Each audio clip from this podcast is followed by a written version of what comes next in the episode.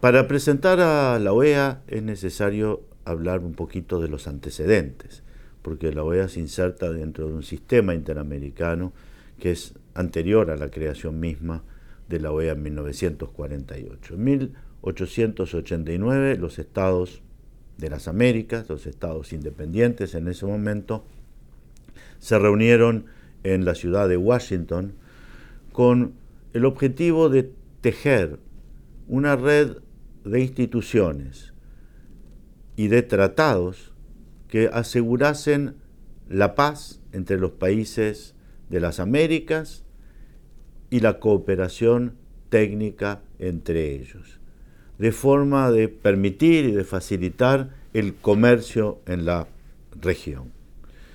Eh, eso llevó a la adopción de una serie de tratados en materia de solución pacífica de controversias, a una serie de acuerdos en materia de derecho internacional privado y a la constitución de numerosas organizaciones regionales en los más variados campos de la cooperación. Por ejemplo, se crea el Comité Jurídico Interamericano en 1906 y en las primeras dos décadas se crea la Organización Panamericana de la Salud, el Instituto sobre Agricultura, el Instituto de, del Niño, la Comisión Interamericana de la Mujer, entre otros.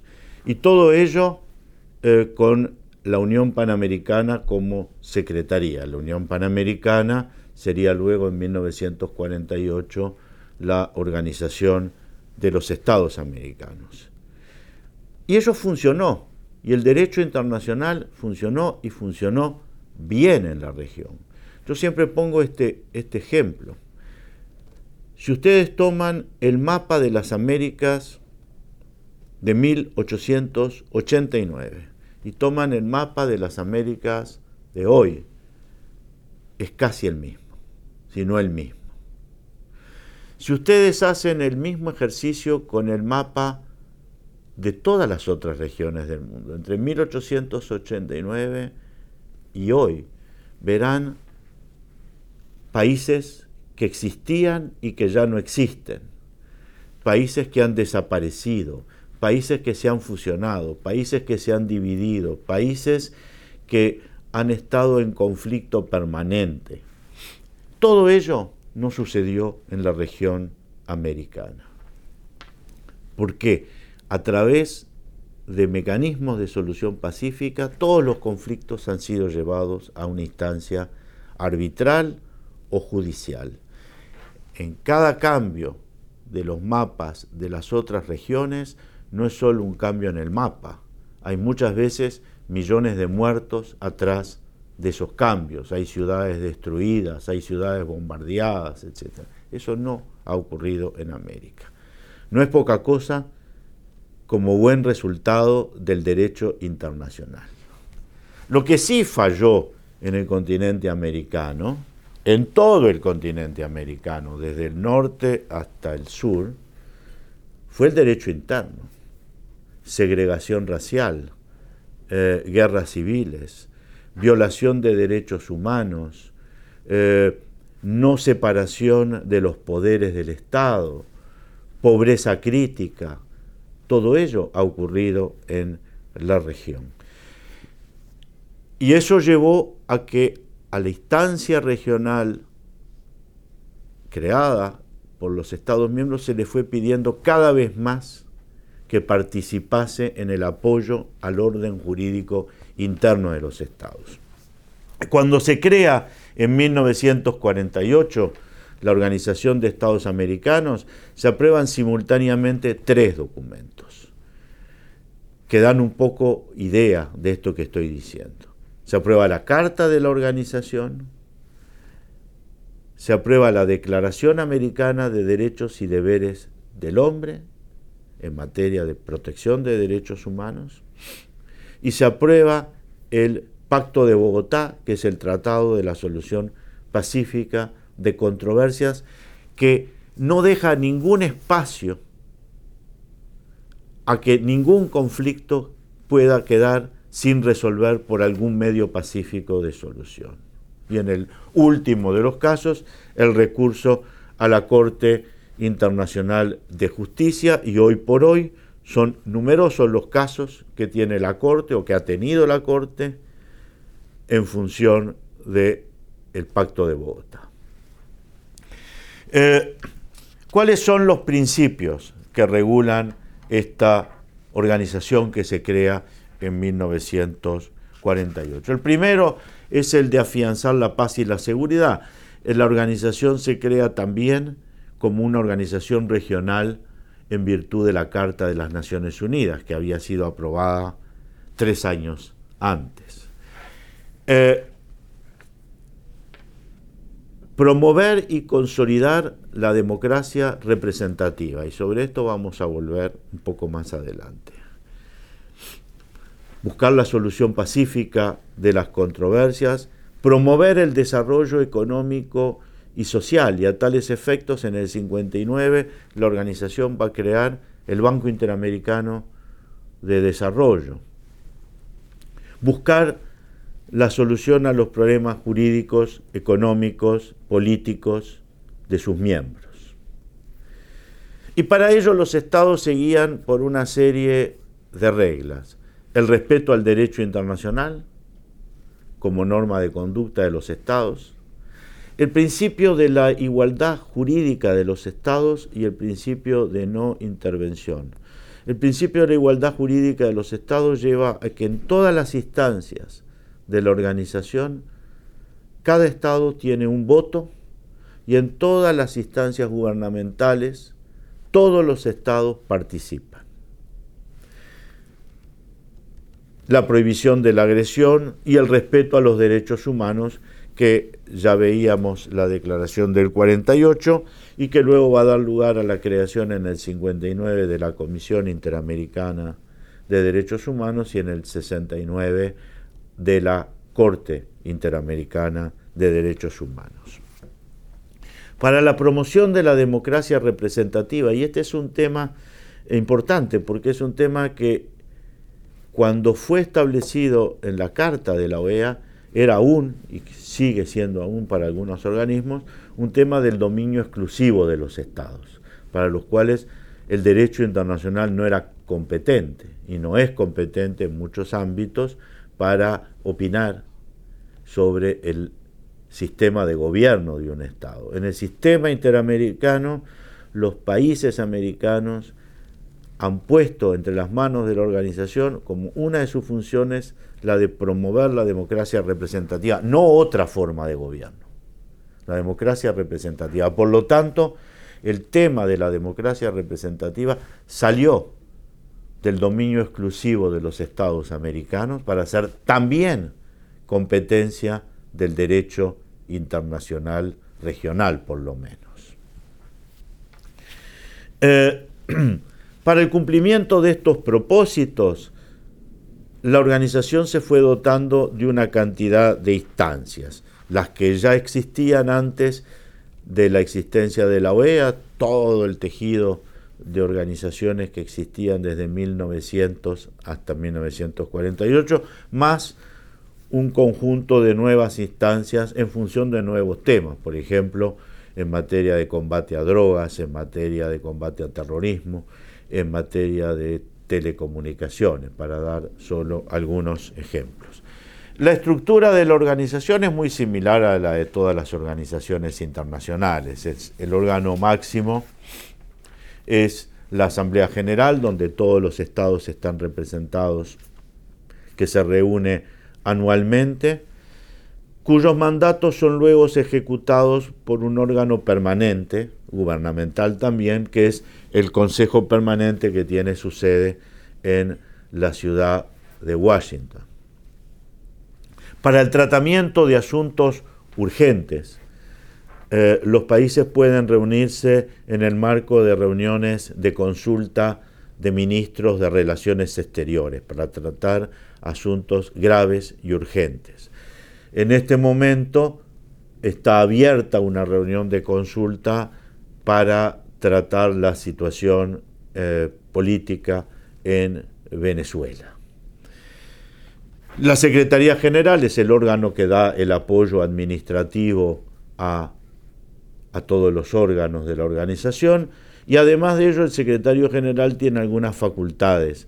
Por ejemplo, puede eh, llevar a la atención del Consejo Permanente o de la Asamblea General asuntos que tengan que ver con las amenazas a la paz y la seguridad en la región o que puedan afectar el desarrollo de la región y en virtud de la Carta Democrática Interamericana puede llamar la atención del Consejo Permanente cuando considera que en un país hay una alteración del orden constitucional. La Comisión eh, Interamericana de Derechos Humanos tiene como función principal la de promover la defensa de los derechos humanos, eh, recibir denuncias individuales, tramitarlas ante la Corte Interamericana de Derechos Humanos, está integrada por siete miembros elegidos por la Asamblea General, su sede también está en la ciudad de Washington. La Corte Interamericana de Derechos Humanos no es un órgano de la OEA, pero está ligada al sistema, eh, ya que es solamente un órgano de la Convención Americana de Derechos Humanos de 1969, cuyos estados parte son menos que los estados miembros de la organización. En este momento la convención tiene 23 estados partes, la OEA tiene 35 miembros. Los 35 miembros son todos los países de las Américas, los 21 originales, que eran 20 eh, de Civil Law y uno de Common Law Estados Unidos. Hoy son 35 con el ingreso de los países caribeños y de Canadá. Tenemos entonces hoy 35 de los cuales 20 siguen siendo de Civil Law, pero 15 son de Common Law, lo que es un desafío en la elaboración del derecho con relación al derecho anterior que se elaboraba en el sistema interamericano, que era básicamente un derecho latinoamericano. Eh, el Comité Jurídico Interamericano, que es el órgano consultivo en materia de derecho tanto internacional público como derecho internacional privado, puede emitir opiniones consultivas a pedido de los órganos de la organización, pero sobre todo tiene una, una, característica que tiene poder de iniciativa propia. Es decir, el comité jurídico puede proponer temas a la Asamblea General. Puede llevar temas a la Asamblea General por propia iniciativa, sin necesidad de que le sea solicitado. Y es así como el Comité Jurídico Interamericano puso en la agenda el tema de la democracia, puso en la agenda muchos aspectos del desarrollo del derecho internacional privado en la región. Eh, Está integrado por 11 juristas elegidos por la Asamblea General y tiene su sede en la ciudad de Río de Janeiro.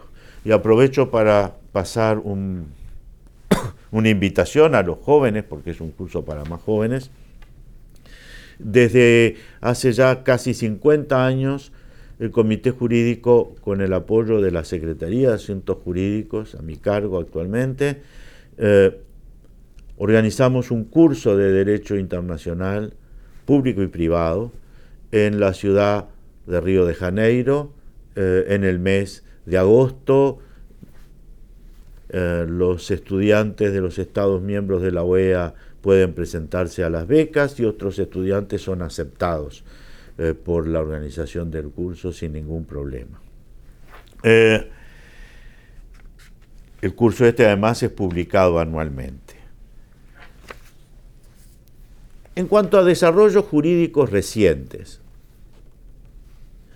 en el ámbito de la protección de los derechos humanos, a la Declaración y a la Convención le sucedieron luego una serie de tratados sobre temas específicos. Abolición de la pena de muerte, contra la tortura, contra la desaparición forzada de personas, eh, contra la violencia contra la mujer, para la protección de las personas discapacitadas, para las personas, los adultos eh, mayores. En, en, la mayoría de estas convenciones el mecanismo de seguimiento está en manos de la Comisión Interamericana de Derechos Humanos. En materia de asistencia y cooperación jurídica, también acá hay numerosos tratados, desde los más tradicionales sobre extradición, sobre asilo diplomático y territorial, eh, sobre asistencia mutua en materia penal, sobre cumplimiento de sentencias en el extranjero. En todos estos casos se ha creado también eh, mecanismos de cooperación entre los países para facilitar la buena ejecución de estos tratados. Muchos de ellos están en manos de las reuniones periódicas que hacemos de ministros de justicia. Eh, en cuanto al desarrollo del derecho internacional privado, también hay numerosas convenciones que se han ido aprobando en materia procesal, contratos internacionales y otros temas de derecho internacional privado. Pero tal vez el tema que hoy sea más interesante de exponer, porque de pronto es de los más originales para el del sistema interamericano y además de los más conflictivos, es el que tiene que ver con la defensa de la democracia representativa. Eh, el tema de la democracia aparecía en la carta desde el año 48. Luego vino, eh, en 1959, esto fue definido por los ministros, y luego vino el periodo de las dictaduras en América del Sur y de las guerras, conflictos eh, civiles en América Central. Por lo tanto, tuvo que esperar hasta mediados de los años 80 para que el tema pueda ser retomada por un organismo internacional. En 1985 se hace una reforma a la Carta de la OEA por la cual se incorpora como mandato, no para los estados, sino para la organización, el de promover la democracia representativa. ¿Por qué es importante que sea para la organización? Porque esto le da a la organización legitimidad internacional para opinar, para actuar en un tema que era hasta ahora del dominio exclusivo de los estados, sin violar, sin violar el principio de no intervención. O sea, es una actividad legítima de la organización que no viola el principio de no intervención. Y es a partir de entonces que la organización empieza a desarrollar una cantidad de actividades, en particular todas las que tienen que ver con el tema de observación electoral. Y hay que reconocer que hasta esos momentos el fraude en las elecciones era la regla general. Hoy el fraude en las elecciones es la excepción. Y luego, en materia también de sanción o de acción por parte de la organización, cuando en un país se produce la ruptura del orden constitucional. Y es así que en 1991 se aprueba una resolución de la Asamblea General por el cual se dice que en caso de golpe de Estado, llamémosle por los términos comunes, en caso de golpe de Estado, la organización y los países miembros pueden tomar medidas contra ese país. Poco tiempo después se produce la hipótesis prevista y en Haití, en 1991, ese mismo año, el presidente democráticamente electo es derrocado por una junta militar. Era exactamente el caso que tenían en presentes quienes hicieron esta resolución. Y se tomaron una serie de medidas y se tomaron una serie de medidas en el ámbito regional que fueron luego aceptadas también por el Consejo de Seguridad de las Naciones Unidas. Los dos secretarios generales nombraron un representante común y las medidas que se tomaban en el ámbito regional eran luego retomadas en el ámbito universal. Finalmente, dos años después, la Junta Militar abandonó el poder.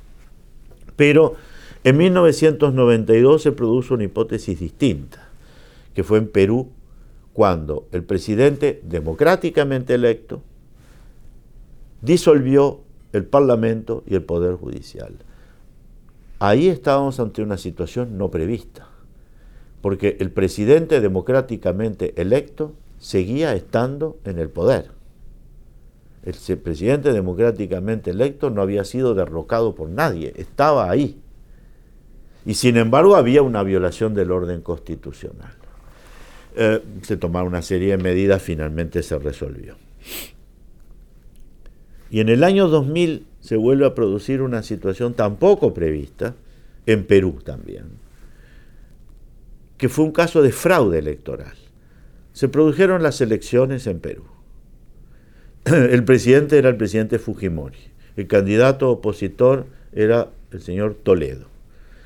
La misión de observación electoral de la OEA dijo, acá hay un fraude electoral masivo, no estamos en condiciones de decir quién ha sido el ganador de las elecciones. Y se retira la misión. En ese caso, no había ni un gobierno derrocado ni un gobierno que derrocaba. No se sabía quién era el gobierno. Era otra situación no resuelta. Unos decían el gobierno de Fujimori, otros decían el gobierno de Toledo. Pero el hecho es que ninguno era gobierno legítimo en ese momento.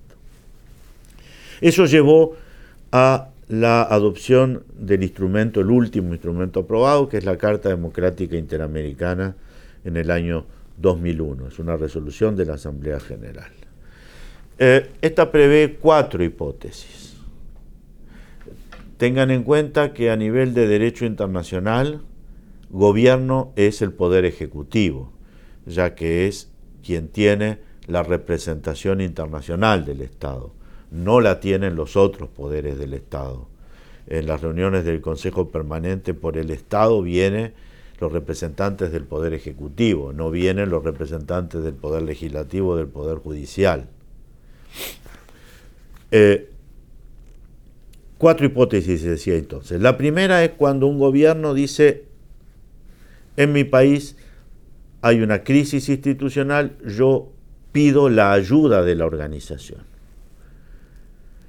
La segunda hipótesis es cuando los demás países dicen, nos preocupa la situación institucional en el país A y el gobierno del país A acepta la ayuda de la organización. La tercera hipótesis es cuando los países o el secretario general dicen en el país A hay una crisis constitucional y el país A ni pide ayuda ni acepta que lo ayuden.